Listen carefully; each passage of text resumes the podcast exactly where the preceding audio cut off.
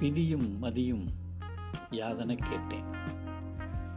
எப்பவுமே ரொம்ப ஒரு குழப்பத்தை கொடுக்கக்கூடிய கேள்வி எது பெருசு? விதியா மதியா? அப்படின்னு காலங்காலமாக அந்த கேள்வியை நம்ம கேட்டுக்கிட்டே இருக்கோம். இதுக்கு ரொம்ப எளிமையாக ரொம்ப அர்த்தம் பொதிந்ததா ஆனால் அதே சமயத்தில் ரொம்ப அர்த்தம் பொதிந்ததாக ஒரு பதில் கொடுத்துருக்காரு கவியரசர் கண்ணதாசன். விதியும் மதியும் யாதனை கேட்டேன். அதற்கு அவர் சொன்ன பதில் என்ன தெரியுமா?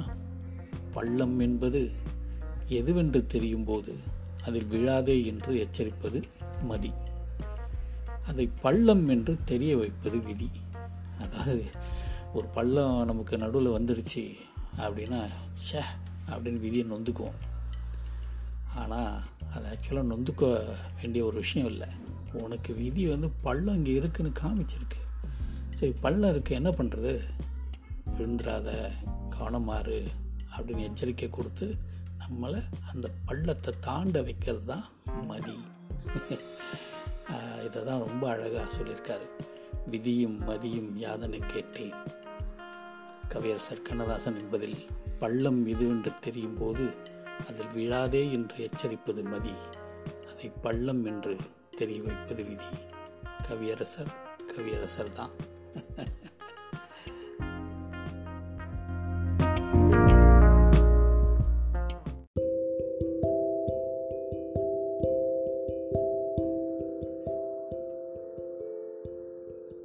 ஞானமும் ஆணவமும் யாதன கேட்டேன். ஆணவம்னா என்னங்க? அப்படின்னு என்னையும் உங்களுக்கு கேட்டால் சட்டுன்னு ஏதோ ஒரு பதில் சொல்லிடுவோம். ஏன்னா நம்ம எல்லார் லைஃப்லேயும் ஆணவமாக உணர்ந்த ஒரு நிமிடம் கண்டிப்பாக இருக்கும். அதனால் இதாங்க ஆணவம் அப்படின்னு சொல்லிடுவோம்.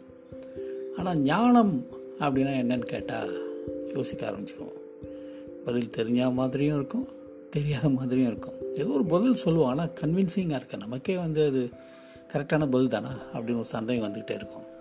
ஆனால் இதே பதிலை கவிரசு கண்ணதாசன் கிட்ட கேட்டால் அவர் என்ன திரும்ப சொல்கிறாரு நம்மிடம் ஏதுமில்லை என்று நினைப்பது ஞானம். நம்மை தவிர ஏதுமில்லை என்று நினைப்பது ஆணவம். அப்படின்னு சொல்கிறார் எவ்வளோ எளிமையாக புரிய வச்சிருக்கா பாருங்கள் நம்மிடம் ஏதுமில்லை என்று நினைப்பது ஞானம். நம்மை தவிர ஏதுமில்லை என்று நினைப்பது ஆணவம் அப்படின்னு ஞானம் மாணவம் ரெண்டுத்துக்கும் மிக அருமையாக எளிதாக அதே சமயத்தில் ஆழமாக நமக்கு புரிய வைக்கிறார். கவியரசு கண்ணதாசன். கவியரசு கண்ணதாசன் தான். அவருக்கு இணையே கிடையாது.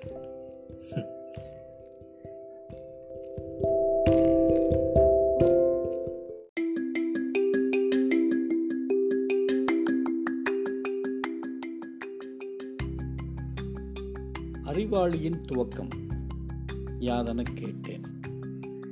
என்ன கேள்வி? யாரோ ஒருத்தர் அவர் அறிவாளிங்க அப்படின்னு எல்லாரும் சொல்கிறோம் மற்றவங்க சொல்கிறதால நம்மளும் சொல்கிறோம் அவர் என்னையிலேருந்து அறிவாளி ஆனார் அப்படின்னு கேட்டால் நமக்கு எப்படி தெரியும்? அப்படின்னா கரெக்ட் நமக்கு தெரியாது. ஆனால் சம்மந்தப்பட்ட நபர் யார் நம்ம அறிவாளின்னு சொல்கிறோமோ அவர் தன்னை என்னைக்கு அறிவாளி அப்படின்னு உணர்ந்திருப்பார் அப்படின்னு ஒரு கேள்வி வருதுல்ல? அதான் அந்த கேள்வி. அறிவாளியின் துவக்கம் யாதனை கேட்டேன்.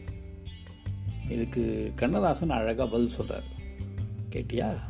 அறிவாளியோட துவக்கம் என்னைக்குன்னு கேட்டியா? அப்படின்னு சொல்லிட்டு ரொம்ப சிம்பிளாக ஒரு பதில் சொல்கிறார் எப்படி சொல்கிறாருன்னா ஒரு முட்டாள் தான் முட்டாள் என்பதை உணரும்போது அறிவாளியாக துவங்குகிறான் அப்படின்னு சொல்கிறார் நல்லா யோசிச்சு பாருங்கள் முட்டாள்தனமாக பல விஷயங்கள் நம்ம செஞ்சுருப்போம். அது முதல்ல செய்யும்போது தெரியாது. திரும்ப திரும்ப செய்யும்போது அச்சோ நம்ம இது தெரியாமல் முட்டாளாக இருந்திருக்குமே அப்படின்னு தோணும். அப்படி தோன்ற அந்த கணத்துலேருந்து கொஞ்சம் கொஞ்சமாக நமக்குள்ளே ஒரு அறிவு வரும். நம்ம இப்படியே முட்டாளாக இருக்கக்கூடாதுரா நம்ம கொஞ்சம் புத்தாலியாக இருக்கணும்டா அப்படின்னு முடிவெடுப்போம் பாருங்க.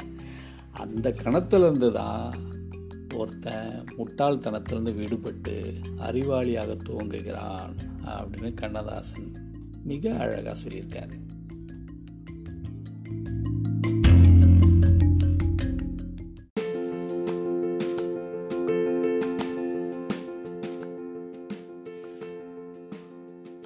கேடு என்பது யாதன கேட்டேன். அதற்கு நம்மளுடைய கவியரசு கண்ணதாசன் சொன்ன பதில் என்ன தெரியுமா? அவசர நட்பு கூடாது அப்படிங்கிறார். ஏன் சார்? ஏன்னா பின்னிருந்து தாக்கும் கேடு அது அப்படின்னு சொல்லார் கரெக்டு தானே? திடீர்னு யாரையோ ஃப்ரெண்டு பிடிச்சி ஆ, அப்புறம் அவராலே நமக்கு ஒரு போயா நான் அவனை போய் நம்ம நம்ம பின்னாடி குத்திட்டான் அப்படின்னு வாழ்நாள் முழுக்க புலம்பிக்கிட்டு இருக்கோம் மற்றவங்களையும் நம்ப மாட்டோம். அதனால் அவசர அவசரமாக ஏதோ ஒரு நட்பு கிடச்சிதுன்னா அதை வந்து லைஃப் லாங் தொடராதீங்க அப்படின்னு ஒரு எச்சரிக்கை கொடுக்குறாரு. இதை வந்து ஒரு நண்பருக்கு இன்னைக்கு காலையில் அனுப்பிச்சிருந்தேன். அவர் உடனே ஒரு பதில் போட்டார் எனக்கு வாட்ஸ்அப்பில் என்ன தெரியுமா? ரொம்ப நெகட்டிவாக இருக்குது ஏன் இதை போட்டிங்க? தயவுசெய்து இனிமேல் போடாதீங்க அப்படின்னு மெசேஜ் அனுப்பியிருந்தார். எனக்கு ஆச்சரியமாக இருந்தது இதில் என்ன நெகட்டிவ் இருக்குது அப்படின்னு அவர் கேட்டேன். அதுக்கு அவர் சொன்ன பதில் என்னன்னா கேடு என்பது யாதனை கேட்டேன் அப்படின்னு ஆரம்பிக்கிறீங்க. அதுக்கு வந்து நம்ம கவியரசர் சொன்ன பதிலையும் நீங்கள் பின்னாடி போடுறீங்க. ஆனால் என் மனசில் வந்து அந்த கேடுன்ற வார்த்தை ரொம்ப தைக்கிற மாதிரி உட்காந்துட்டுருக்கு அது வந்து எனக்கு நெகட்டிவாக ஃபீல் ஆகுது அப்படின்னாரு. இல்லை சார் நல்ல விஷயங்கள் தானே உள்ள இருக்கேன் அதெல்லாம் இருக்கட்டுங்க. ஆனால் எனக்கு வந்து அந்த கேடுன்ற வார்த்தை அப்படின்னு தைக்கிற மாதிரி இருக்குது அதுதான் டாமினண்ட்டாக எனக்கு வந்து என் மனசில் ஓடிக்கிட்டே இருக்குது அப்படின்னாரு. அதனால் நீங்கள் வந்து அதனை கேட்டேன் அப்படின்னு கேள்வி கேட்கும்போது அதுக்கு முன்னாடி வர வார்த்தை வந்து பாசிட்டிவாகவே இருக்கட்டுமே. அதனால் பதில் மறந்து போயிட்டா கூட அந்த கேள்வி இருக்குல்ல அதில் இருக்க பாசிட்டிவ்னஸ் வந்து எங்களுக்கெல்லாம் நாள் முழுக்க நம்பிக்கை கொடுக்கும். அதனால் இனிமேல் தொடர்ந்து நீங்கள் அந்த மாதிரி பண்ணுங்க அப்படின்னாரு. பாருங்கள் ஒரே விஷயத்த ஒவ்வொருத்தரும் எத்தனை விதமான கோணங்களில் நம்ம அணுகிறோம் அப்படின்ட்டு. அதனால் ஓகே அவர் சொன்ன மாதிரி இனிமேல் கவனமாக எல்லா வார்த்தைகளிலும் பாசிட்டிவான வார்த்தைகள் இருக்கிற மாதிரி தேர்ந்தெடுக்கிறேன். மகிழ்ச்சி.